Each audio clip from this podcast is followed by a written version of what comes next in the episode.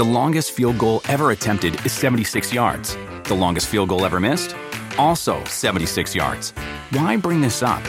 Because knowing your limits matters, both when you're kicking a field goal and when you gamble. Betting more than you're comfortable with is like trying a 70 yard field goal. It probably won't go well. So set a limit when you gamble and stick to it. Want more helpful tips like this? Go to keepitfunohio.com for games, quizzes, and lots of ways to keep your gambling from getting out of hand.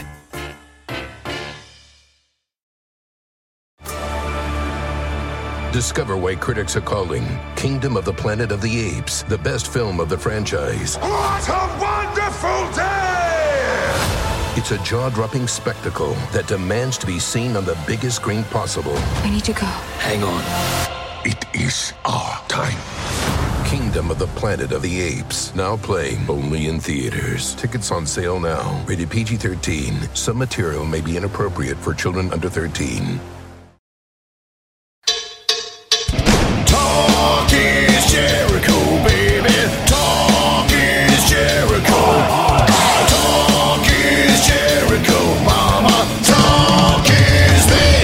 Right, welcome to Talk is Jericho. It is the pod of thunder and rock and roll. All right, I got some guys that never got haircuts right here. I'm talking about some rock and rollers. I'm talking about Last in Line.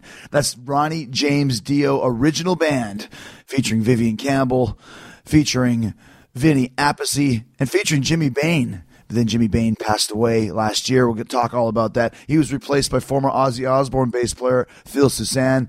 So we got a lot of great stories about the early days of the Ronnie James Dio band. Some great stories about the Ultimate Sin Ozzy Osbourne lineup.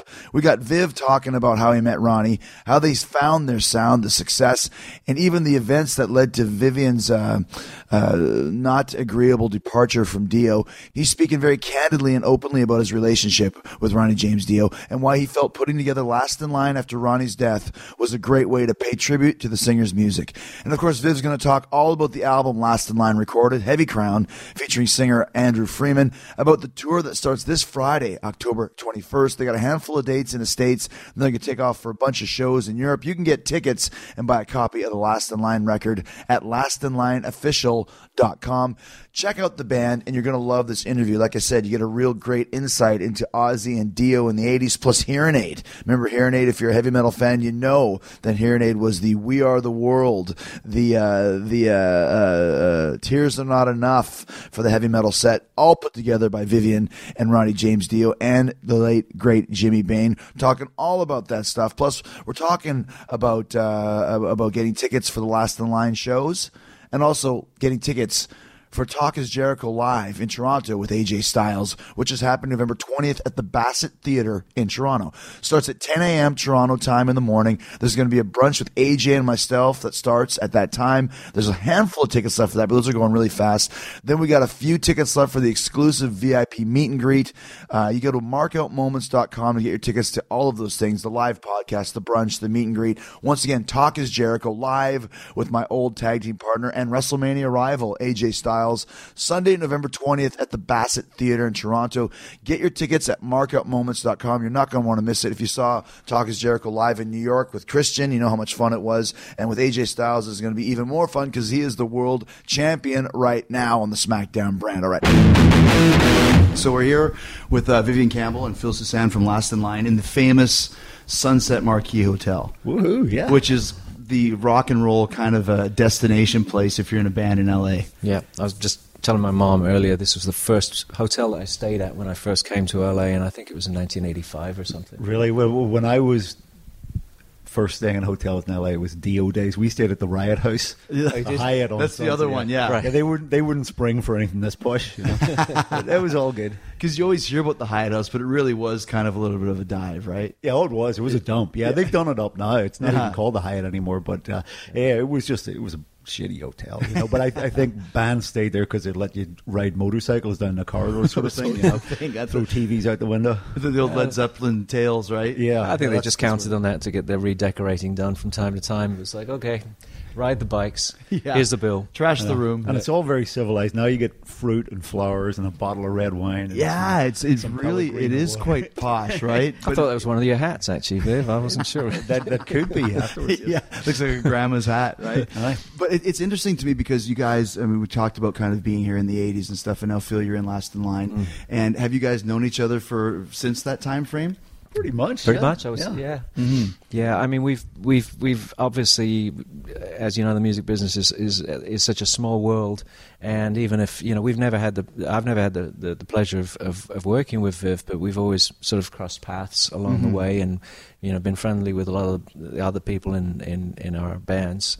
Um, and all these bands, are, as you know, they're kind of a musical chairs a lot of the time. So, you know, you don't know some, you know somebody in this band, and then you know somebody in that band, and uh, uh, so we've we've crossed paths many times. Yeah, it's a small community, you know, and especially because so many of us live in LA, you know, so you just tend to bump into But it's other. funny though because you you were playing with Dio at the time, and you were playing with Ozzy. Yeah. that was kind of your first big gig, right? '86 or so. It's the one, yeah. That's the first gig that I, that people uh, know me for. I mean, I was doing a lot of stuff before then, but Ozzy was really the thing that, that broke broke me out on the on on the scene. Uh, certainly in the in the rock world. Was was there was there because you you would always hear stories about Dio and Ozzy getting kind of like a little bit of animosity. Did you guys ever see that? Did they ever cross paths? Uh, not not on my watch. No, I, I never saw. You know, I Ronnie said a few things about Ozzy, mostly in jest. You Yeah. know, uh, but no, I never happened to be in the room when the two of them met, When that you know. happened. So I, I suppose there was a little bit of a some sort of a friendly rivalry. You know. I mean, two very, very different characters. I mean, you know, Ozzy is such a showman, and, and Ronnie was, was such a great technical singer, you know. Um, but obviously, both uh, served their time in Black Sabbath, so that was a big connection there. Well, yeah, because Dio replaced Ozzy, right? So yeah. And we, we sure. played some Sabbath songs. That when we started uh, on the Holy Diver tour in 1983, you know, we only had the Holy Diver album. There was only nine songs on the album, so we needed to flesh out the show with other songs from, from Ronnie's career. So we, we played a couple of Rainbow songs, but we, we played Mob Rules and, Did uh, you? and Heaven and Hell. You know, obviously we didn't do Paranoid or anything from, None of that stuff, from right? Ozzy's era and Sabbath, but, but it was cool. Oh, you were lucky. me. I got to play being Tony Iommi and Ritchie Blackmore all in the same show. Yeah. And not bad too, because you're like probably I don't know, you're 21 or 22 years old, I was 21 when we started that tour. and, yeah. and that's some pretty heavy, you know, shoes to fill with talking about Blackmore and Tony Iommi Yeah. as well. Well, it was great. We we did different versions. We did real high energy versions, like the we did Man on the Silver Mountain, and we did it like way faster than than Rainbow ever did it. You know, Mm-hmm. Yeah. it was it was like almost like a punk ethos. You know. Uh, and Ronnie wanted that, and Vinny wanted it too. Vinny, Vinny, absolutely. Vinny's just such a monster drummer. Vinny just wanted to kick the living shit out of it. You know, he's said, "I'm not playing. That's too slow." You know. so um, yeah, we, we we did a we did pretty interesting versions. You know. Yeah, yeah. Honestly. And what Sabbath songs did you guys do in the Ozzy set and the, the Ultimate Sin tour? Well, we pretty much Same had to do. always. Obviously, we had to do uh, "Paranoid" and "Iron Man," which were the two anthems that we would do to, you know, towards the end of the set.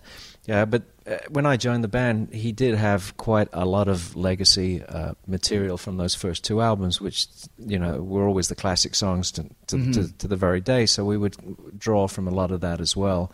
Um, but you know, Ozzy never really liked to be too impulsive. I mean, he would pretty much like to have the set the way it was, and once we got through that set, we would we would go through it. So there wasn't a mu- much Not a lot of improvising. changing around, right? Not really, no, not really. Um, and uh, but we only did short the short version of Iron Man. We didn't, you know, Mhm, the whole draw out the fast part at the Ch- end. Children of the Grave or anything like that. Yeah, yeah. And uh, and Paranoid, you know, and Crazy Train, Mm-hmm. of course. Yeah, well, that was that's an Ozzy. That's tune, an Ozzy that's tune. the anyway. classics, right?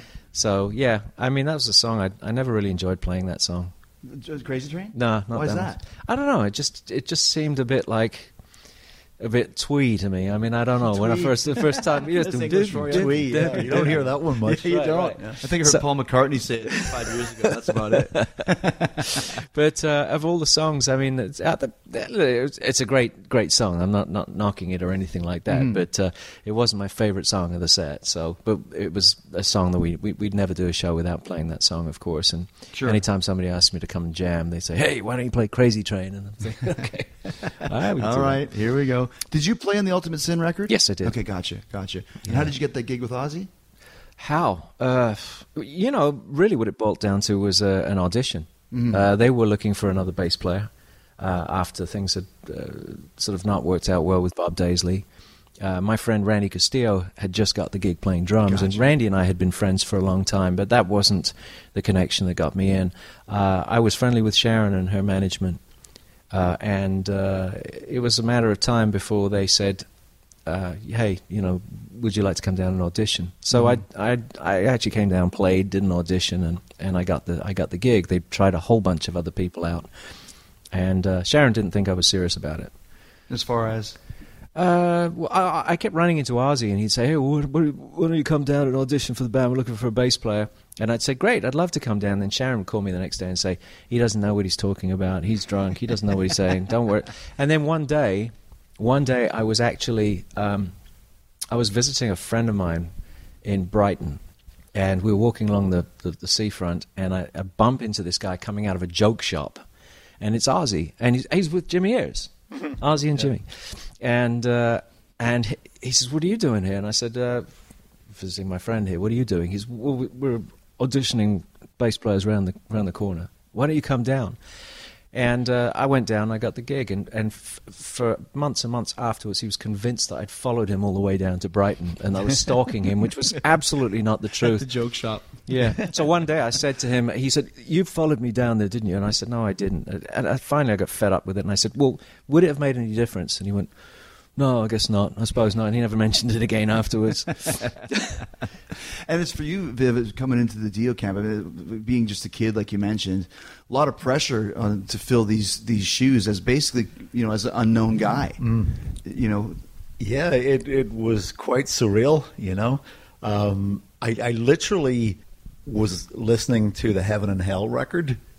Um, I'd only just gotten into Sabbath. When when Ronnie joined Sabbath, that's when I became more interested in it. I, I wasn't so much of an Ozzy fan, um, but when Ronnie joined the band, I became interested in Black Sabbath, and I, and I was literally listening to the cassette in my car because we're back in the eighties, right? Early eighties at that. It was top And- technology. and I, that was like the album I was listening to at the time. And then at about two o'clock in the morning, that very same week, uh, I, I got a call.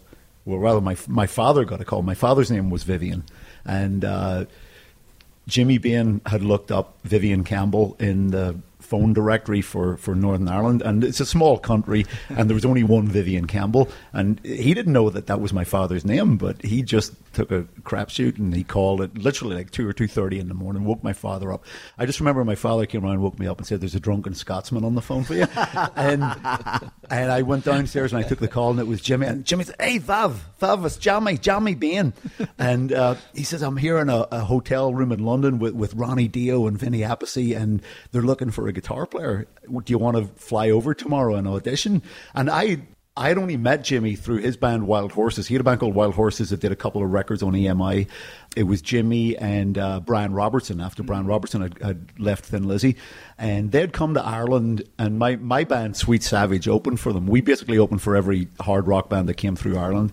And um, Jimmy had liked my playing and he had remembered me, so he he had looked me up at two o'clock in the morning uh, when Ronnie had said, "Hey, do you know any guitar players?" So um, now my father the next morning, God bless him. I mean, he, despite having his sleep interrupted.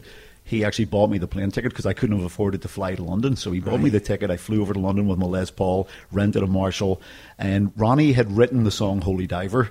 and had, had started to work on the song "Don't Talk to Strangers," but that was it. That's all he had, and uh, he showed me very basically. He just picked up Jimmy's bass and dun, dun, dun, dun, He dun, played dun, dun, bass, He right? played bass, Yeah. yeah, and um, showed me just the basic outline of it, and we started playing. And as soon as we started playing, Jimmy and Vinny and I.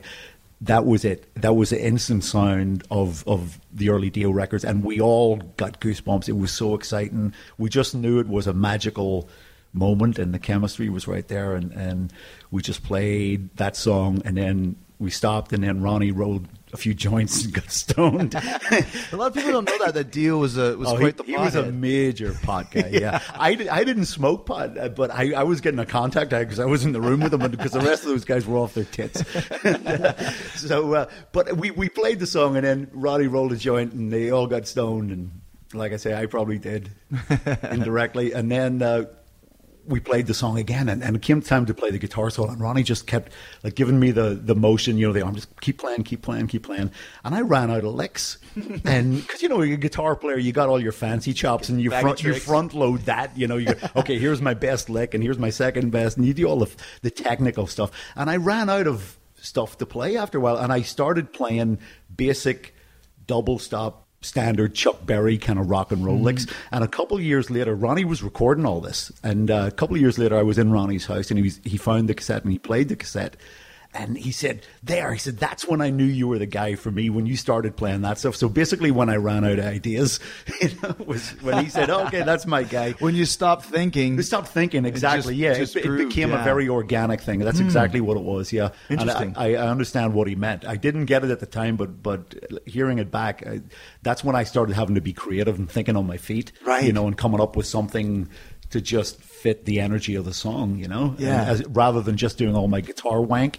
You know, because all us guitar players, we're all fret wankers. You know, we all just play too much. But so once I'd gotten that out of my system, but especially at that time frame in the early '80s, the faster you played, the the cooler you were. Exactly, and that that you know, being a twenty year old, which I was when I auditioned for the band, I that's what I was thinking. I'm thinking I've got to be as technical as possible, but. I came to realize when I came here to LA, and I, I realized that there were so many great technical guitar players in this city. Ronnie didn't just want that; it, it's got to it's got to go beyond just the technique, you know, which is going back to the Chuck Berry licks. You know, it, it's Sometimes it- it's not what you play; it's what you don't play. Exactly, Right. and and it's it's being forced to, to think on your feet and, and, and to be creative. You know, he Mm-hmm. was looking for for something different than, than what he could find here in L.A. Whereas, ironically, as soon as I got to L.A., I wanted a Charvel guitar with a Floyd Rose and a rack full of gear, which is which if I'd had that, Ronnie would never have hired me. You know, because he got that at a dime a dozen in L.A. Right. But but being in Belfast back then, I mean, we didn't have Guitar Center. Yeah, I couldn't get a Floyd Rose guitar. I'd heard Eddie Van Halen and shit my pants. You mm-hmm. know, say, oh, I got to get a, a, a tremolo bar that actually doesn't put your guitar out of tune. I want one of those, you know. and uh, all this this great gear that I'd be reading about in guitar magazines that I, I couldn't afford. But uh, I less is more, you know. And I've I've actually come full circle with that. I mean, like in Last in Line when we go out and play. I play my Les Paul, and there's a cable, and it goes straight into the amp, and that's it. there's nothing. You know, sometimes I use a wah wah, but even then, that's like a. Uh, Because that's the true secret of guitar playing. It's like, how do you get your tone? It's in your It's hands, in your hands. You, right? Yeah, absolutely. Yeah, yeah. At the end of the day, It- that's what it is. It's so refreshing as well. I mean, I, I, I just love, I love the sound that, that Viv gets, and it's. It, I remember looking the first time we were, were playing, and I think I asked you. I said, "Do you have any pedals or anything? Do you use anything?" He said. Well, I have that wah wah pedal I use on one song or something, and it was straight in. But we, ha- I have a story about that because when we had to try to find another guitar player after after Jake left the uh, Ozzy's band, and we went through 400 guitar players, Randy Castillo and myself. Ozzy took off and went to promote the tribute album, I think, and left us here in LA. And uh, we went through 400 people. We didn't play with 400. We went through their All the tapes, and everything else, and we got it down to uh, probably about 60 or 70 people that actually made it down and actually came in and played. And it was at the time when GIT had become like a really big thing. And Guitar every Institute. yeah, every single person that came in, just as Viv's describing, had that Charvel guitar with a rack of equipment and a tech, and it took them about 45 minutes to set up. And they'd set up and they'd play, and it was exactly the same sound, exactly the same licks. And it- that sound was so saturated, uh, which means it's sort of distorted. And sometimes I'm, I, I, I- I mix records as well for people, and, and, and you get that sound. And it, it, it, the only way I can describe it is if you've got your hand on the fader of the guitar, over here, it's you can't hear it, and over here, it's all you can hear. There's just no there's no transients, there's no dynamics, doesn't step out. And in the midst of this, uh, Zakk comes in. He flies in, and he comes in with a very, very unfashionable Les Paul. And uh, we said, "Do you have your equipment? Do you have any?" No, I don't have anything. Do you have an amp I can use? And there's this sad, lonely Marshall 4x12 that no one has plugged in because they're all playing through, you know, whatever the the Randalls or whatever people were using back then. And he turned around, plugged it in, literally did the same thing, plugged the Les Paul into the amp and played. And for the first time, the air in that studio started to move. Hmm. And it worked with what Randy and I was doing, was doing. And it was like a breath of fresh air. It was hmm. fantastic. All of a sudden, it was the most powerful sound. And we knew straight away. I didn't realize that you were there when Zakk was auditioning. Zakk Oh, yeah. was playing right because it was the no uh, was the No Rest for the Wicked right after that, but you weren't on that on that record. No, we, Yeah. we actually got Zakk in the band. We worked a lot together. We did a few shows together, and then uh, after that, I'd been writing a lot of that record, and for whatever reason, I couldn't come to a Mm. publishing arrangement with Sharon, and um, I decided to move on. Sure, but that seems to be the thing both with Dio and Ozzy's case was that you would come in the band and write tunes, and then that's basically your job, and they would keep the publishing of them or whatever it would be. I, Call it paying your dues. Yeah, well, that's it though, right? Because I know Jake told the same story, Yeah, and it's yeah, just yeah. like you said, part of paying your dues, dues, which is funny because and, and and you know it, it's one of those things, and now you guys will understand, you know, being in the band that you're in, owning the band, that sort of thing.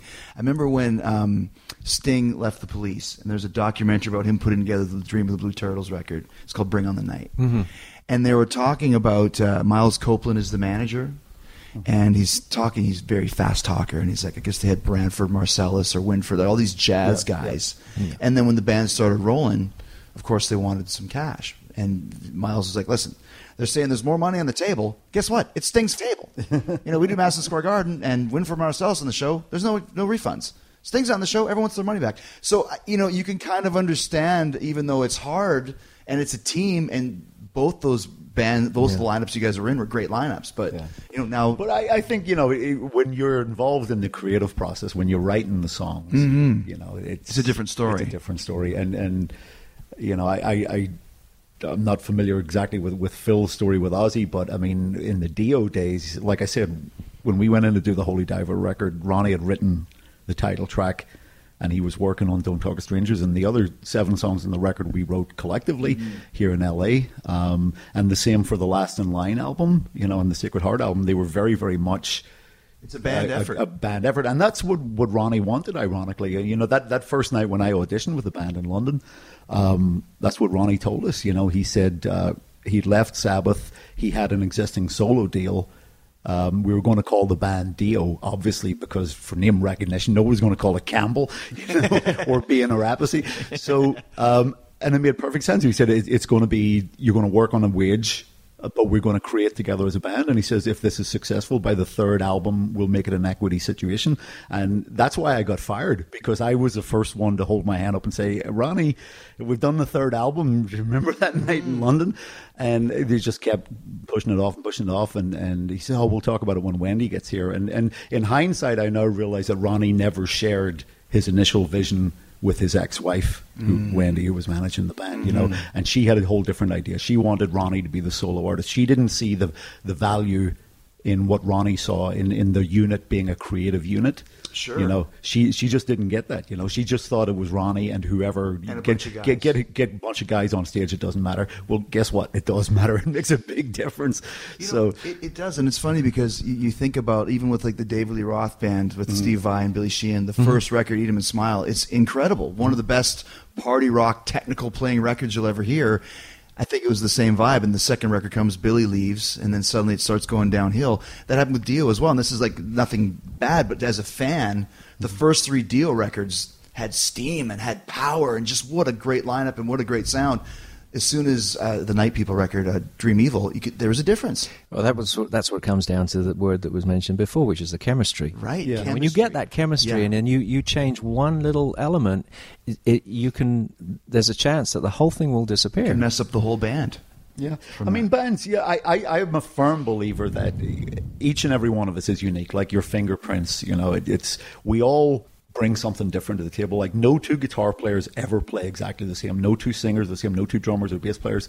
It's it's the timing, the feel, the dynamic, the angle of attack on the pick. You know, your vibrato, your phrasing your tone, like it's, like we were saying earlier, it's in your fingertips. So every every musician is unique, and you find the right combination of people to play with, and that creates a unique sound of a band. And you know, it's it's never the same when you start pulling elements out of it. It never can be. You know, you can always just find the closest thing to that, but it, it's never going to be quite the same.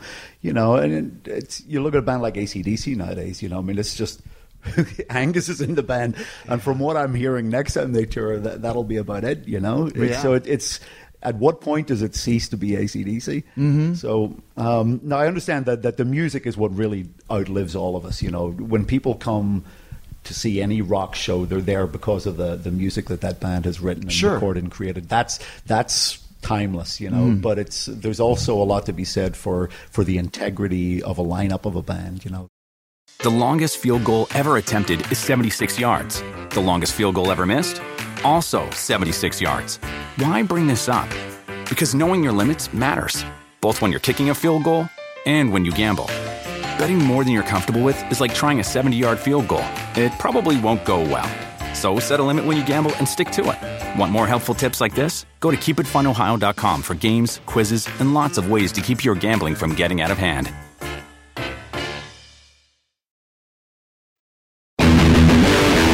Ask you this: just talking about that, and you're talking about when Steve Clark passes away, and you come in to, to play with Def Leppard. How hard was that for you to come into a band where those four guys, five guys, have been a gang, mm-hmm. and now, from what I understand, and a pretty integral part of the songwriting process and kind of the, Yeah. the chemistry, obviously, of the band, and, and here you come. It, it was actually easier for me than it was for them. For them. Because of that. Because, you know, ever since day one with Def Leppard, every time that Joe or Sav or Rick or Phil or even Pete Willis back in the day, anytime that they had looked to their right, it would have been Steve Clark on stage right, and all of a sudden it wasn't. It was someone else.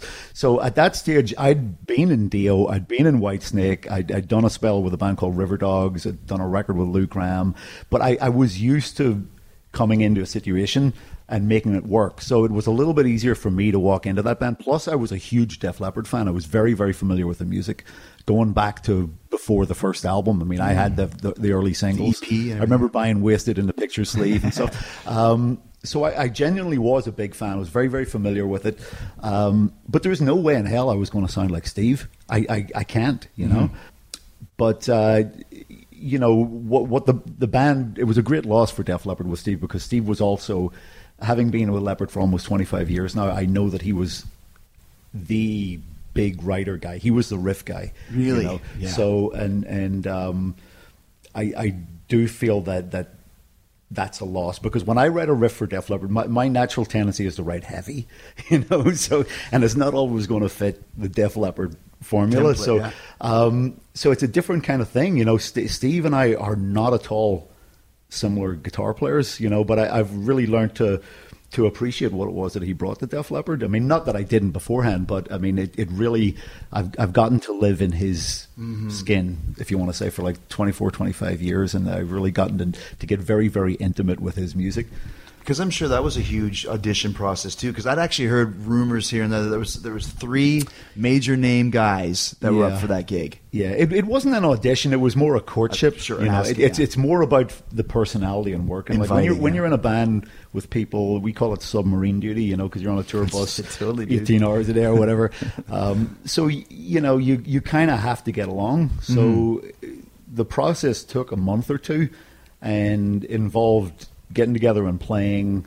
And that, that was easy enough. I mean, they knew I could play guitar. What they didn't know when I joined the band was that I can actually sing, Sing, right. and that was a big plus. So important for them. Cause, because Steve actually didn't apparently. Oh. Steve used to pretend to sing.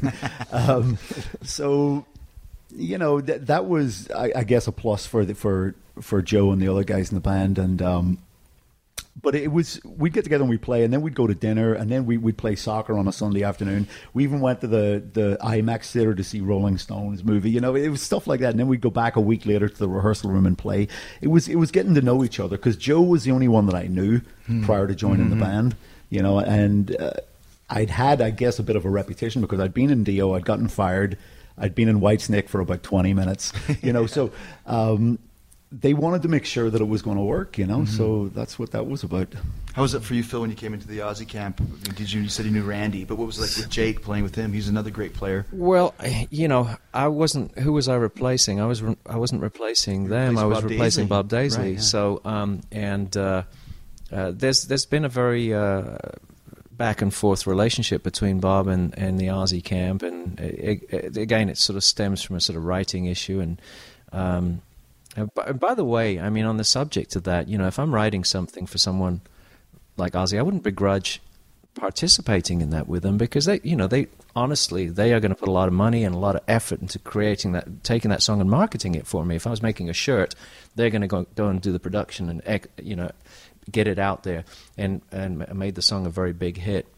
I think it became a problem where they sort of expected uh, there wasn't a lot of a community writing thing, and they expected songs to come in, and then they sort of expected to not participate or share them, but they really wanted to keep Take control of it. all of it. Yeah. So um, that that was my my sort of issue with it. Um, Because you wrote when- "Shot in the Dark," right? Mhm, yeah. that's that's. I know you have a credit on that. Yeah. and and to be honest with you, we changed. Uh, qu- you know, we, we did quite a, uh, came up with a few different parts for that song. Uh, So Ozzy did have some participation in it. He's not completely, you know, he, Mm-hmm. Just sitting there just sitting there, right? But uh, when I first came in after Bob, um, I didn't have any strange, you know, it wasn't difficult for me at all. I had my friend Randy playing drums, and Randy and I were, were so tight as friends, uh, as well as players. We played really well together, and we connected. And we'd known each other for, already for about four years or so. So um, that was very easy. Ozzy was just happy. you know, he was happy to hear a band that was really doing well and playing well together. Jake is a you know uh, is, is a strange guy. He's very Yeah. quiet, kind of keeps to himself. Quirky it guy. Took a long, long time to really even get to know him. I mean, he he's not a conversational type of person. You can't really converse with him. You can't speak with him. You know, he's like one word answers, and uh, he's not malicious. It's just the way he That's is. he is. Yeah. So that was probably the most awkward thing. Um, going out and playing in front of fans, I mean, I, I felt a, a, a certain amount of humility because I was not just wanting, expecting to be accepted by by every fan just because I'm standing on that stage. So I was always very humble about that and thinking, well, if people actually like me, uh, then uh, then you know, then I've earned that. But Right. uh, but uh, that was that was what the experience was like for me. Mm-hmm. Yeah. Well, let's talk about Last in Line, Viv, and it's, it's interesting because you mentioned, you know, leaving Ronnie, getting fired in, in 86, and not playing those songs for 25 years or so. Not play. I didn't even listen to them. Didn't I listen- didn't know the record. Which, just- now, once again, as a fan, I'm like, like, yeah, I would go see you at Def Leppard. Always mm-hmm. great, great singing, but it's a different style of, of playing guitar unless you're doing Wasted or something like yeah, that. which we know? don't do very often. Right, Yeah, the so- challenge in Leppard is the vocal. Sure, that's- you know that's where I really have to Guitar wise, you're recording and you're playing a couple leads, but it's more of the singing. But wow, like Vivian Campbell, the ripping Vivian Campbell, you didn't do that for a long time. And what mm-hmm. prompted you to finally decide to to get back with those Well, well, like I say, I, I didn't even own the records or, or want anything to do with that for, for the longest time because it, it did leave such a bad taste Mm-hmm. in my mouth. The way that things went down, like I said, you know, Ronnie from day one had promised us that by the third album it would be an equitable situation, and we actually, a, a lot of people don't understand it. It's not about money; it's about principle. Of course it is. Very, very big on principle, Dude, I agree. I hear you. And and we were out there playing arenas around the world. Uh, playing songs that we wrote with Ronnie and earning less than our road crew. There were certain people on our mm. crew who were getting paid more than the band. you know, and that just after a while that's just wrong. So mm. I, I was very big on the principle and I was the first one because I had the least to lose. Back then I wasn't married or anything, didn't have any kids. You know, I was just young and reckless and so I, I went to Ronnie and I said, Ronnie, you promised us this when we want to discuss this. And like I said, they kept pushing off, and then eventually Wendy fired me. So it left such a bad taste in my mouth because I had invested so much emotionally into that band, into those records, those songs, and it just was your band. It, it, it was Our my, band. Yeah, Yeah. it was my life. I felt part of the team. I was definitely part of the creative team, and, and to just be dismissed like that left me feeling so hurt. I wanted nothing to do with it for years. And then, you know, with the passage of all this time, you know, time changes your perception, you know, and things happened. And um, I, I think it's also, you know, Ronnie Ronnie passed away in 2010, and I think once Ronnie had had had passed away, I was able to look at it in a different way, you know. Well, a couple of things happened around the time, right after Ronnie passed away. I, I got a call from Scott Gorham from Thin Lizzy, asking if I wanted to be a stunt guitarist on a Thin Lizzy tour in Europe because Leppard were, were were working that year, and Thin Lizzy were so important to me when I was a teenager. Before I was in Dio, when I was really honing my craft, Lizzy were the band for me. Uh, Scott Gorham, Brian Robertson, but in particular Gary Moore. Gary was the guy I emulated the most. Another I- Irish guy. yeah. So to be on stage with Scott Gorham and Brian Downey playing Jailbreak, playing Black Rose, playing Emerald, playing the songs of my youth really reignited my passion for guitar playing again. And so I came off of that tour and I called Vinny Appice, I called Jimmy Bain. I said, Do you want to get together and, and just play in a room? Like, no agenda. That's all it was. I just wanted to play guitar, and that's what we did. So we started playing. And uh, at that stage, that was around the middle of 2011. Ronnie had passed away a year before. Um, and it had been about 27 years since I'd played with those guys. And as soon as we started playing, it was just like that first night in London in 1982. It was absolutely instantaneous. It was The chemistry. The chemistry had hadn't gone away at all, and I got so excited, and we all got so excited, and we all just played and played and played, and we were laughing and smiling, and it was just such a joyous thing. And it made me realize that this was as much my music as it was Ronnie's. That I'd shut it out for so many years because of the hurt, and it, it, it's my heritage as much as it was Jimmy's and Vinny's and Ronnie's, and and so I just really started to embrace it, and I also really started to reconnect with my guitar again. It had been a long, long time since I'd had to challenge myself to play like that. So uh, one thing led to another. We went out and we did some gigs, just playing songs from the first three albums that we were involved with with Ronnie. Um, we decided to call it Last in Line. I, I just kind of blurted it out. Hey, you want to do some gigs? Let's go out and call it Last in Line because, you know, Ronnie had passed away. We are we are the last in line. You know, we're the last ones there. So, um, and we we had no real agenda, just other than to play a couple of local shows. And that's when we met Andrew. Vinny introduced us to Andrew Freeman. And when Andy came in, that's when I had the idea to, to go do some shows because Andy didn't sound anything like Ronnie, but he's a very powerful and passionate singer who could do justice to the songs, but he didn't have that tonality of Ronnie. If Andy had walked into the room and sounded like a Ronnie clone, I would never have wanted to do it. It just would have been wrong. Um, but also the, the fact, like I said, that, that Ronnie had passed away really kind of cast all of this in a different light. And I said, this is our heritage as much as it was his, you know, and, and I think Ronnie would actually approve. You know, I think Ronnie is up there somewhere smiling down on us, you know. I think. Uh, Did, did you ever have a chance to talk to him before he passed away? no, I never did. No, just- we just went- we yeah. never saw each Never other again. Yeah, yeah. Well, Uh, we, kind of- we we made the mistake of talking to each other in the press. You know, and that's that never works out well. Ah. Yeah. I, I said some very mean things about Ronnie, and he said some very mean things about me. Mm-hmm. You know, and um, I know that if if he were sitting at this table here today, we'd be good.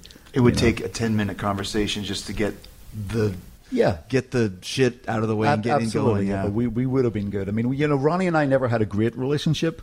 Personally, at times we did, but it was it was a bit like being in a band with your dad, to be honest, because he was that much older Sure, than me. you know? right. When I started, I, I, I was a kid, and it was so. To correct that, it's a bit like being in a band with your stepfather. We had this very strange kind of relationship, and I was very respectful, but also very fearful of him because he was a hero to me. I mean, I, like I say, I was listening to Mob Rules and Heaven and Hell literally the week before I fly to London to audition for this band. So it was a very surreal experience to to be with Ronnie, and I actually lived in the house with him for many many months Mm-hmm. too. So. You know, and I'd say, "Oh, Ronnie, I'm, I'm just going to head out now." And what time are you going to be back? you have you have a key? You know, uh, yeah, I gotta leave. key. Dio's gonna kill me if it's four in the morning. So, it was quite bizarre, but but we we had a difficult kind of relationship, but it, it definitely worked musically. You know, Mm-hmm. It sure did. absolutely. It Do you do you feel that this is almost kind of in, in a way uh, like a homage and a tribute to Ronnie to do this to kind of absolutely keep that yeah. style alive? Yeah, absolutely. Yeah. is. I we're got we're, that we're celebrating this music, you know. Mm-hmm. And like I said, we're not. It would have been tacky and cheap to go out with with a Ronnie clone. Sure. you know, and I didn't want to do anything. You guys like almost did what, what DC did after Bon Scott passed away and getting a Brian Johnson who can sing those songs, but it's a completely different style of singer. Yeah. You know, a lot of people have said to me since, you know, like, why don't you get so and so or so and so? You know, this guy sounds just like Ronnie. Yeah. Mm-hmm. That, that's totally missing the point. You know, Ronnie was the best of his genre, and anything else is going to be a cheap second. Right, so right, right. Andy can do justice to these songs in a different way. You know, he brings his own style to it. Yeah. Were know, you a and- Dio fan, and it- Phil?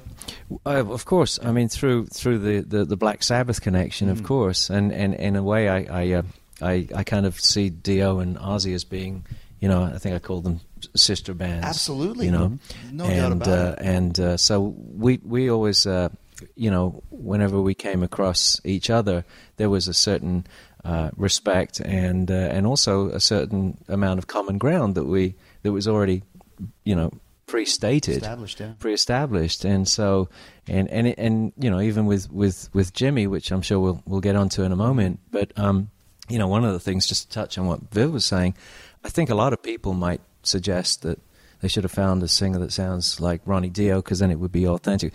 When you look at a lot of bands now, a lot of bands all they're doing is going out and playing their hits from the past.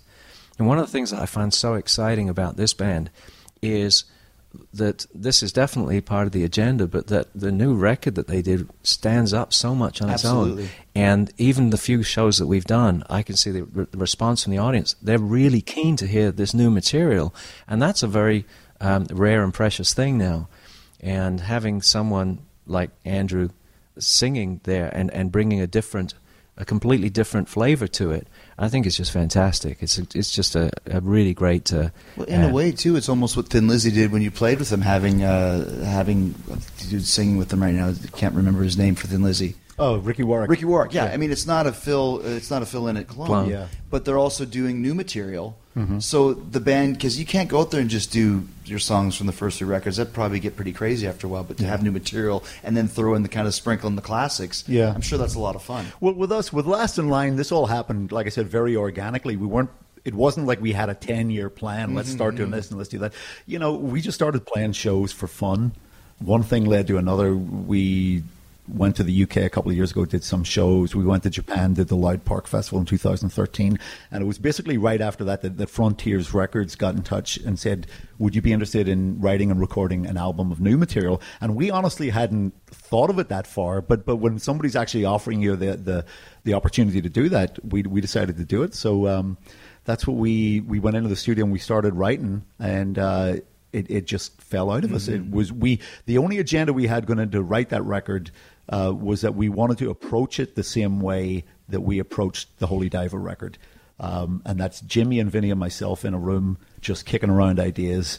And that's that's how it started. And so we, we wrote and recorded three or four songs, and then a couple of months later, we did the same thing over a period of a week or so, and then again. So it was like three different installments over four or 5 or six months or whatever. But but there is a certain sound to it. There was a sound that, like I said, when Jimmy and Vinny and I played together, that was the sound of the early Dio records, and and but that wasn't. Um, a preconceived notion of ours. That wa- that wasn't something we engineered. That's just what happens when we play It's the chemistry. Yeah, it is the chemistry. So so that's why the record sounds exciting in that way. It sounds like the early Dio records because it's guess what? It's the guys It's the who same dude who did the early Dio records. You know, it's funny. Uh, do you, you know the producer? Heard the name Andy Sneap? He's a he's a pretty big time metal Mm-hmm. producer guy, and he went and saw you guys at one of your early shows. He lives in uh, Nottingham, wherever, somewhere near where you Uh-huh. were, and he sent me a video of, of whatever song it was, and he said, "You know what?" He said, "Bands don't play like this anymore." He said, "It makes you realize how great this band is playing with all these other bands because this this is a band." Yeah. The sound, the power, the chemistry, and Andy's a musical snob. Yeah, if it, well, if it sucked, okay. he would have said they Well, suck. But I, I'm very flattered. Yeah, I mean, there is there, there's a real energy when you play with Vinny Appice. You have to play on eleven. Vinny is the loudest drummer Absolutely. I've ever played with, and I, I've played with a lot of great, great Yeah. drummers. Vinny is. To me, he's so inspiring. I get so inspired when Vinny plays. Like even when we were writing, and I, I show up with nothing, which happens a lot. so I show up, I got no ideas. I'm thinking, shit. I hope Jimmy has some good ideas. Like I, I got nothing to bring to the party. Vinny starts playing a beat, and I'm instantly inspired. I'll find something to play on it. Right. He just he lights my fire that way, you know. So um, it's it's a real joy to play with him. But but you've got to bring your A game when you play with Vinny. I mean, you got to be on it because he, as as Phil will tell you, he he goes off on some weird tangents. You know, just like out of nowhere, he'll he'll take you on some diversion, and you got to you got to be on your You toes to keep follow. up. How was it for you to start playing with Vinny Appice? Well, we've actually been playing together in a, a celebrity band that we have Oh. called Big Noise since Okay. 2005 or 2006. Ah. So I've I've uh, I've gotten used to to what the, some of the things that Vinny will do, and we have a lot of fun with it. I've I've got some. Uh, I've I've been privileged to play with some truly remarkable drummers and some great people. uh, Everyone from you know Greg Bissonette, Simon Phillips. I've done a lot of work with. Uh, I worked with uh, Steve Lukather a lot. So things that were kind of veering onto the sort of jazz rock type of genre. So I'm fairly um, a fairly adept at dealing with complex timings and complex rhythms and and Vinny loves to do stuff like that. So he'll take off and go off on a completely different uh, polyrhythm. And if you don't know where you are, you can't hold your own, you're lost. You're finished. And so um, I actually really, really enjoy playing with Vinny for that reason. I, I don't know where he's going to go, and when he does go somewhere, It keeps you on your toes keeps you on your toes. right? And then when you make these things work, sometimes I just look at him and I know I can see what he's going to do, and we'll play together. And then when that comes out, when that gels. It's just a fantastic elation. I mean, Live the two of us look at each other and we just like laugh. We did it. We did it. The longest field goal ever attempted is 76 yards. The longest field goal ever missed? Also 76 yards. Why bring this up? Because knowing your limits matters, both when you're kicking a field goal and when you gamble. Betting more than you're comfortable with is like trying a 70 yard field goal. It probably won't go well. So set a limit when you gamble and stick to it. Want more helpful tips like this? Go to keepitfunohio.com for games, quizzes, and lots of ways to keep your gambling from getting out of hand.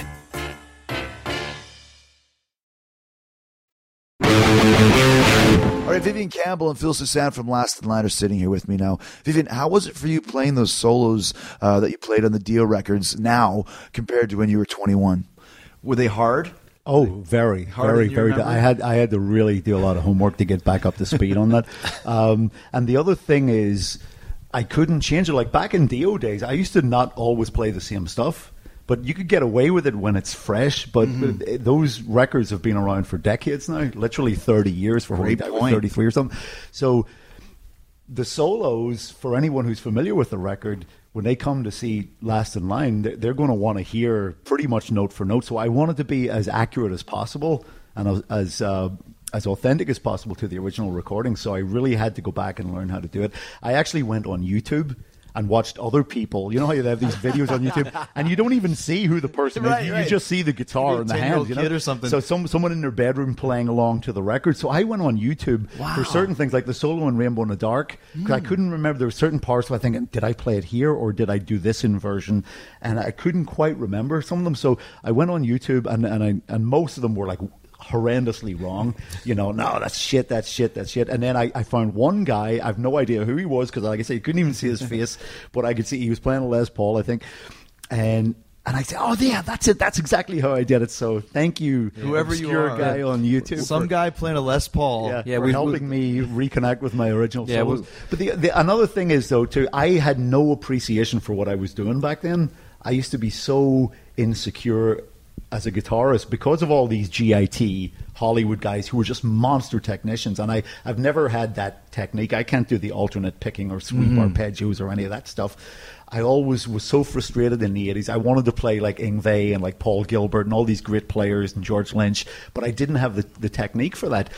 And so I was really down on my playing, you know, like I, I just didn't have any confidence. And, but with this passage of time and going back and, and relearning my solos from 30 something years ago, it, I have a new appreciation for them. I can say, okay, that's why Ronnie wanted me to play guitar in his band. But back then I didn't get it. Which is so incredible Yeah. because, like I said, like Vivian Campbell as a kid being, it's like Vivian Campbell, he's right up there with Randy Rhoads or whoever. Like the theory that you kind of didn't I- know for sure. I didn't feel that at all. Dude, No, yeah, was- we all were. You guys never came to Winnipeg. That's where I'm from Winnipeg. Dio never came to Winnipeg, Canada, so I never got to see you uh, play those songs live. Yeah. So did you ever uh, playing Jimmy's stuff? Was it hard? Because once again, the, the, the rock solid on on bass on the rhythms. Well, uh, Jimmy and I had been friends from a long time. Uh, I was good friends with Brian Robertson, uh, who was, as Viv had said, was a guitar player in uh, in Wild Horses, and he introduced me to Jimmy uh, back in London when we were. I was living in London, and this was probably uh, eighty one or something, Right. You know, and um uh, Jimmy and I got on really well. Uh, I was much more friendly with Brian, but then when I came over here in uh, 84 or 85, whenever it was, the first time, the first night I went out, I ran into Jimmy Bain. He said, Oh, yeah, remember we met? Yeah, Robo's friend, this and that. Well, I got a house out here. If you want to come and stay, man, you can come and stay the house. So uh, was That's a good Jimmy accent, by the way. It's not bad, That's right? Pretty close. Authentic. I had a little bit of experience with him, and then I'd see him loads, uh, you know, many, many times. And then one day I did. I, I came out here and, and I took him up on it. And I went up to the house and I just moved, sort of, kind of moved in. I didn't really move in, but I just never left. and so the two of us were living up there, and we did everything together. We had a great time. So, uh, amongst other things, you know, we would sit there and jam together as well. He had gotten all of this Yamaha equipment. Um, uh, that he, I, I think, as a result of Jimmy Bain, Yamaha doesn't give any equipment to anybody anymore because he'd gotten so much stuff from. He'd gotten golf clubs from the golf cart and God knows what else, and he'd set all this stuff up in his garage, and it was a wall of Yamaha amps, and and all of this stuff, and he had it all connected up. And if you went in there and played, it was. It was just really loud. Loud, yeah. But we would go up there, we'd go in there and we'd jam all the time. And we so I, I, I was kind of playing double bass with him all the time. We were mm. doing this stuff and we were just thr trading licks around. I think Phil i- is probably the closest you could say to, to Jimmy. I was going to say you're almost like a better looking version of Jimmy too. I used to tell him that all the time. There's a similarity there, like his like his little brother or Yeah, something. exactly. You know, But I think you know be, because of Phil's background playing with Ozzy, you know, playing that kind of music Right. and, and uh, like almost a parallel existence coming up with Ozzy while we were playing with Ronnie. It's an innate sort of a thing, you know. He he very much plays in the style that Jimmy did, mm-hmm. you know. Mm-hmm. Uh, like I said before, no two people ever play alike. but- Sure. but but Phil really, I think, understands the the DNA of this music. this Yeah, Yeah. and and that aside, aside as well, I was also a big fan of Jimmy's. Mm-hmm. You know, the Rainbow album and stuff. player, yeah. Absolutely, absolutely. He was a great, great bass player. I, I think probably one of the most Underrated. underrated. bass Absolutely. Yeah, people, people don't realize it. I mean, people think, oh, he's just the bass player guy, Yeah. but there's a hell of a lot to it. I mean, he's as pa- he was as powerful, and on those Dio tracks, he's as powerful as as Vinny is playing the drums. I mean, it, it, Mm-hmm. you can't have a drummer that's that big, and then bring in somebody that's sort of tucked around in the back. Sure, it's got to be somebody who can hold their own. Yeah. Mm-hmm. and be as powerful. And Ji- and Jimmy was absolutely that. And he also one of the like a, a true rock and roll character as well. Oh, jeez, yeah. You I know? mean, there's there's stories I could tell you about Jimmy. I mean, he he was Mr. Rock and Roll. Yeah. Jimmy and I shared uh, three different Oakwood apartments while we were making records over the years, and uh, believe me, that's that was quite the experience. Back in the '80s, to be a roommate with Jimmy Bain. He's one of those guys that looked old even when he was young. Yeah, you well, see certain guys like that, right? Jimmy, Jimmy, you know, he he partied hard. You know, Mm-hmm. he was he definitely he was a real deal. He lived the rock and roll lifestyle. You know, I, I, I, vaguely know the story because I heard you tell it, but I, I, was there a time when the cops came looking for him and he hid in a road case or something? yeah. Can you tell that story? I think it was Kansas City. We were in a bar. We had a night off before the show in Kansas, and Jimmy and I were in a bar, and he got into it with someone, and it was he hit someone, mm-hmm. and uh, they went and, and filed charges, and we heard after the show the following night, we heard the police were here for Jimmy. So he, we were in the dressing room. So we, we put him in the wardrobe case and wheeled the case right right past the cops. And they're James Bain. It- They were knocking on the door. Is there a James Bain? here? Oh, you just left. You just missed him. You know, he's, he's just. We'll we'll see if we can find him. And Jimmy's in the back of the truck. So Yeah. he had to wait there till the cops left. But back in those days, that, that's all it took. If you just get out of the building, Yeah, if you got out of Dodge, you're you, all right, yeah. You're okay. I think he probably I think he stayed in that road case until about 1989, probably. yeah, and then Vi- Vinny was saying like you know when we heard the cops coming, he said to Ronnie, Ronnie, don't don't announce us tonight. You know, don't kind of point out who's in the band, kind of thing. You know, On bass, don't make it easy for me. Yeah. So how was that? I mean, not how was it, but it's, it's just a crazy story. You, you reunite after all these years, and then you go do the the, the Def Leppard cruise, and here Yeah. Jimmy passes away on the cruise. Yeah, it was um, a month before the the Heavy Crown album was released. before the album's even released. yeah, so a month before the records come out, we we had a tour booked for right after the Leppard Cruise, and the Leppard Cruise was going to be the first thing we did.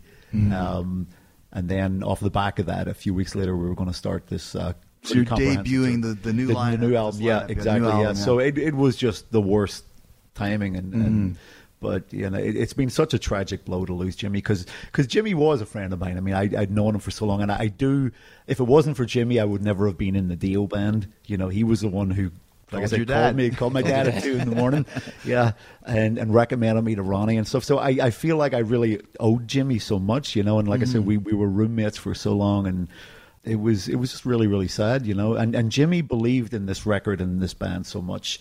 Something that really bothered me right after Jimmy died was a lot of people in the press just immediately jumped to the conclusion that his death was substance related, you know, because he did have a bit of a history with that. But but uh, I, I was at pains to point out that, that for the last two years of Jimmy's life, he was he was sober, and in fact, when we were writing the the album, Jimmy was in a halfway house. And he couldn't get out before 4 p.m. and he had to be in by 10. And I'd go around. It was in Hollywood, a horrible little place. And I'd go around and pick him up at 4:15. We'd go to the rehearsal room, meet up with Vinny, get some ideas together, and then I take them back before ten o'clock and drop. And you know, so Jimmy was this band and and this record was the only thing that Jimmy really had in his life to focus on, and and he was focused on it intently, and that was that was his beacon of light. That was his salvation.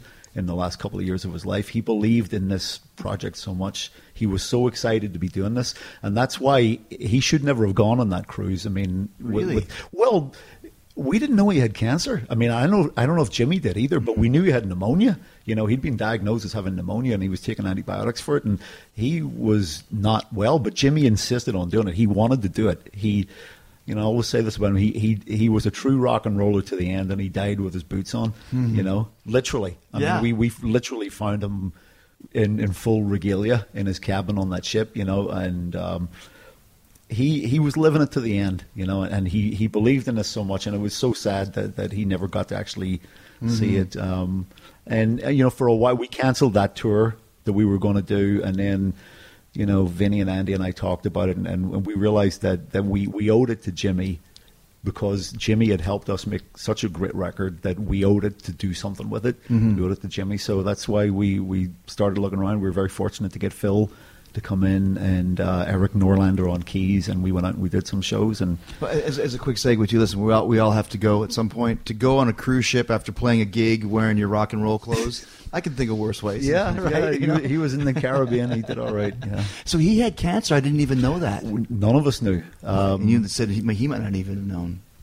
I, I suspect Jimmy had to know something Mm-hmm. was- was going on. You know, I mean, you, you can't have lung cancer that bad and not know that, that Gotcha. something's happening. Right, right, right. Um, but Jimmy would have been the kind of guy that wouldn't have told you. You know, Mm-hmm. he wouldn't have said anything about it. He was never a complainer.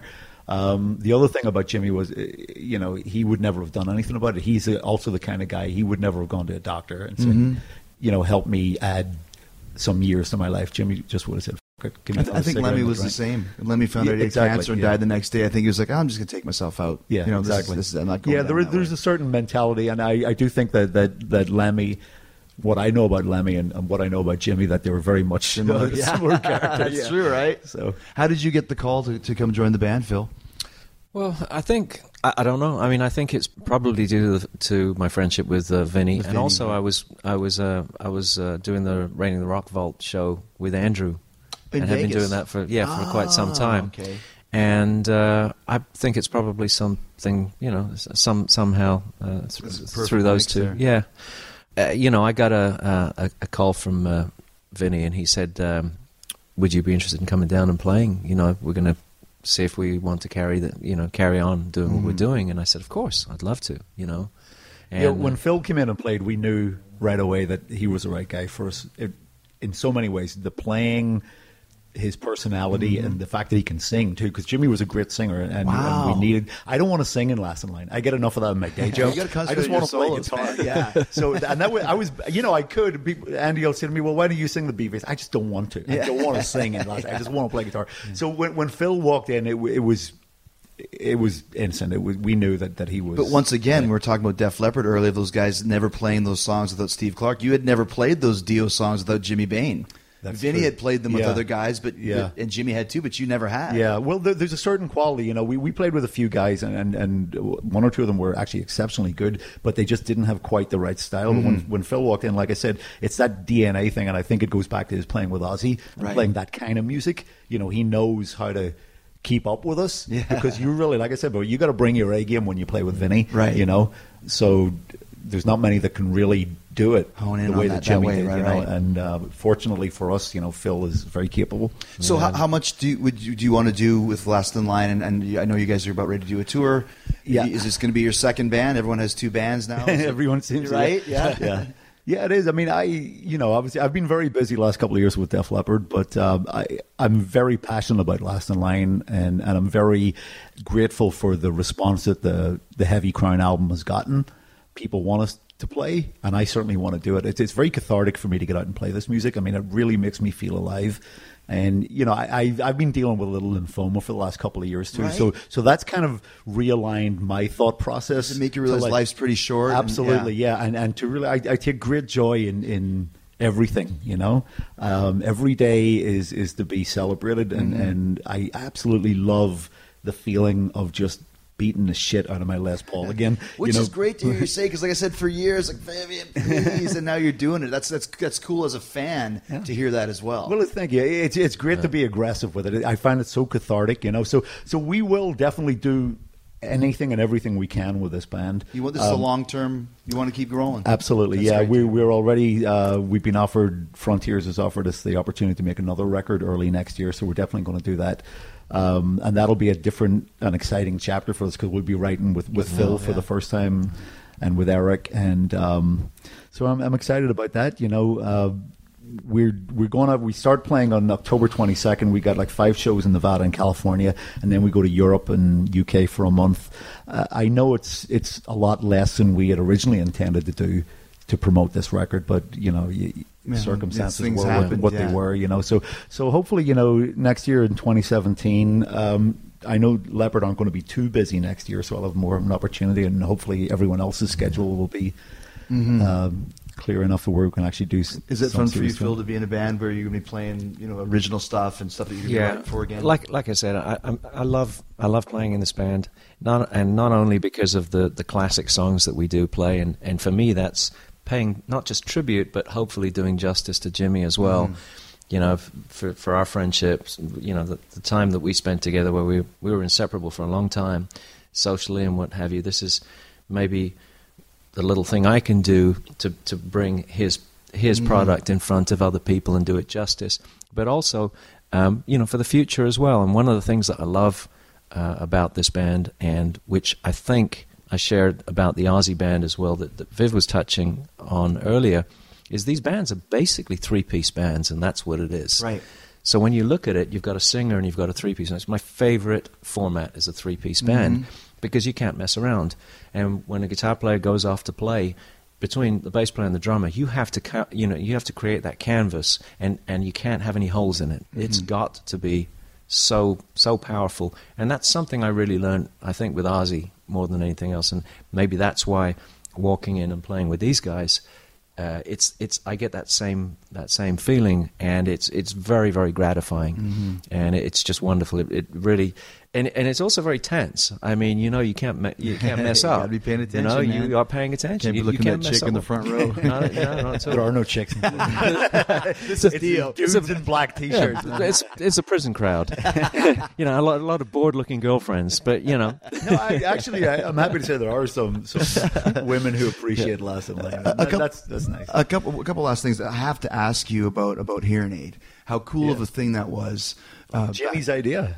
That was Jimmy's idea? Yeah, it Really? grew out of Jimmy and I were doing an interview on KLOS, the station here, the rock station here in LA, and um, it was a few weeks or whatever after the We Are the World thing had come out. Right. And the DJ, I can't even remember who it was. My apologies, I don't remember who was interviewing us, but they said, uh, you know, how come no one from the hard rock community was invited to We Are the World? You know, it was all these mainstream closest was Steve Perry, I think, from Journey. Yeah, it's the yeah. closest you even came close to being invited. And um, so yeah, and we said, well, we were because back then, you know, we didn't win Grammys. You know, hard rock was kind of a pariah.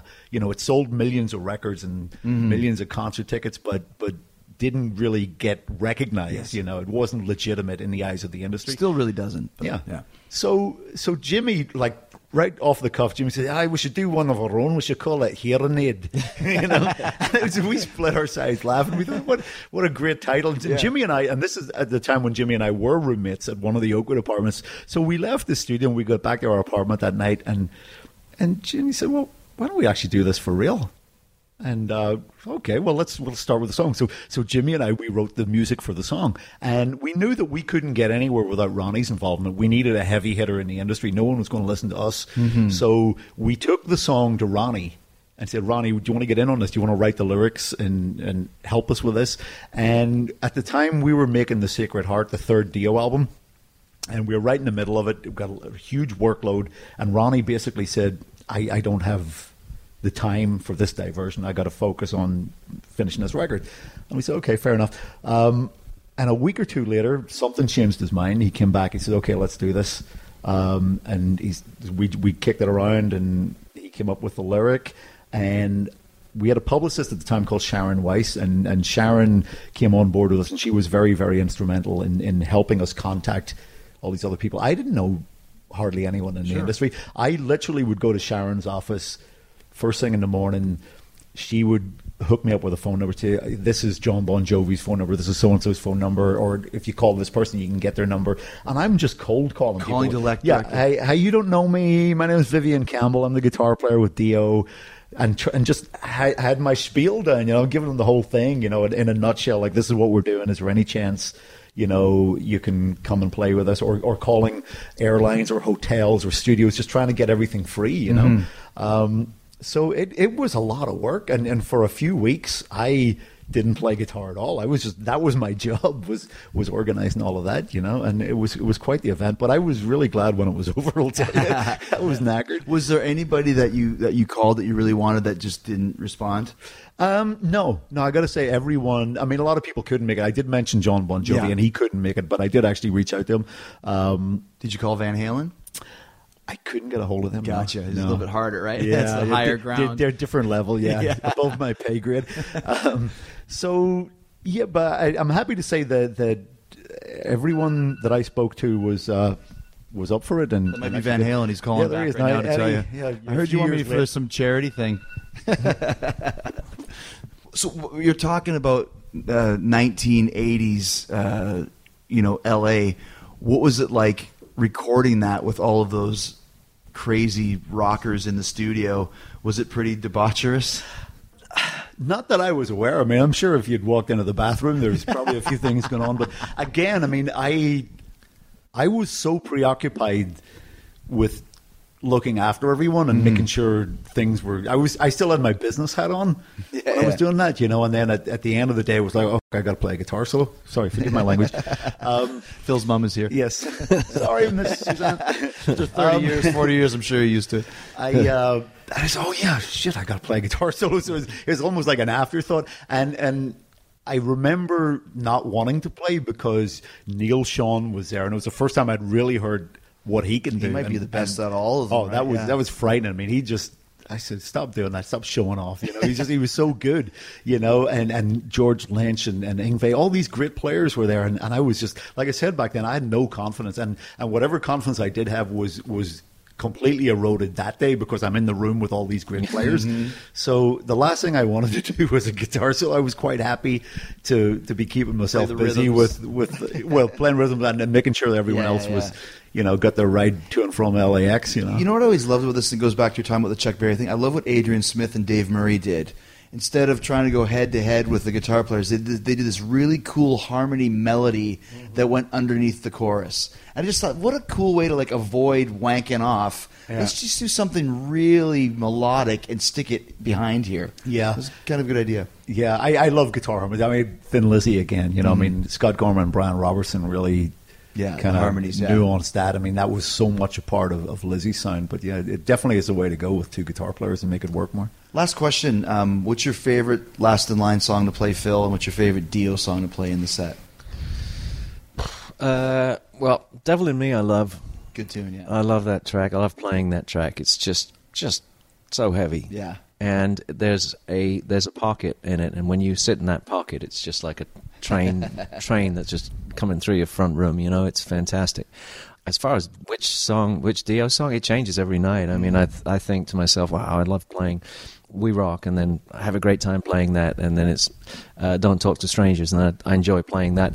I'm sort of I keep cycling around them. You know, that I, there's there's no songs I don't like I, that I don't like playing, and they're they're also very you know nostalgic as well. Sure. So you know you get this kind of thing on the back of your neck sometimes where you kind of wake up in the middle of a uh, song and you look around and you think, wow, you know I'm playing this song that, that I used to admire so much way back way back when, and it's, and I have and it, there's some validation to it because of the people I'm playing with. So Yeah. Yeah. How about you, Um, well, from the new album, from the Heavy Crown album, Star Maker is my absolute favorite Mm. to play. I think we, we play that very, very well. Mm-hmm. Um, and it's such a dynamic song. It's an exciting song to play live. But I do have a second one, Martyr. Martyr. Martyr is, is so much fun to play. And and it's Martyr was a Jimmy riff. Ah. Jimmy loved writing in F sharp, and that's one of his. So, um, but it's it's such a such an exciting song to play. I like F sharp because you don't have to reach all the way down to the open E. It's, it's where his hand It's like comfortably closer. fell. That Yeah, is a good Jimmy thing too, by the way. It just fell on F sharp. Ji- Jimmy Jimmy came up with some great F sharp riffs, and another one which is Jimmy's, which is one of my favorite to play from the Dio catalog, is, is "Straight Through the Heart" Oh, from yeah. from Wow, uh, yeah. the Holy Diver record. Now that again was a tune. was a Jimmy Bain F sharp riff. Yeah. you know. That's great, yeah, Yeah. man. Well, it's great talking to you guys and some great stories, and uh, I'm really glad that you decided to continue along. I think Phil is the, the perfect guy for the gig. Well, so thank, you, you. we'll thank see you, you guys. Thank you, uh, we'll see you guys on the road. Indeed. All right, Cheers, cool. Chris. Cheers, guys. Last in line are on the road. The tour starts this Friday, October 21st in Seattle, Washington. They do a handful of dates on the West Coast, then head to Europe. You can get tickets and a copy of the album Heavy Crown at lastinlineofficial.com. It's a great rock and roll record. Definitely has the uh, feel of Holy Diver, of Last in Line, of Sacred Heart. And wait till you hear the rejuvenated Vivian Campbell play some of these amazing, amazing solos. It's awesome to hear him let loose like that. Completely different from what he does with Def Leppard. So get a copy of Heavy Crown, get your rock on, support Talk is Jericho in the process. You know what I'm going to say. You know where you can do it. Go get the album on Amazon and use the Talk is Jericho links to use it. All my Amazon links are at podcast1.com. Click on the Killer Deals button in the top right corner of the page. eh? Then hit the Talk is Jericho button. I got Amazon links for the USA, the UK, the Canada A. Every time you use these links, Amazon kicks back a small percentage to the show to help us cover production costs. You can buy just about anything you can think of on Amazon, and using the Amazon Talk is Jericho links won't cost you anything extra. No hidden fees, extra charges. Just go to podcast1.com, click the Killer Deals button on the top right corner of the page. eh? Then hit the Talk is Jericho button. All my great sponsors are there as well. BetDSI. Sign up at betdsi.com. Use the promo code Jericho25 to get $25 for free just to try the service. Win some money. DDP Yoga. Get 15% off the program plus three months of full access to the DDP Yoga Now app. Just go to ddpyoga.com slash Jericho. Also, don't forget about DraftKings. Use my promo code Y2J to play for free with your first deposit at DraftKings.com. And don't forget, March 15th, 2017.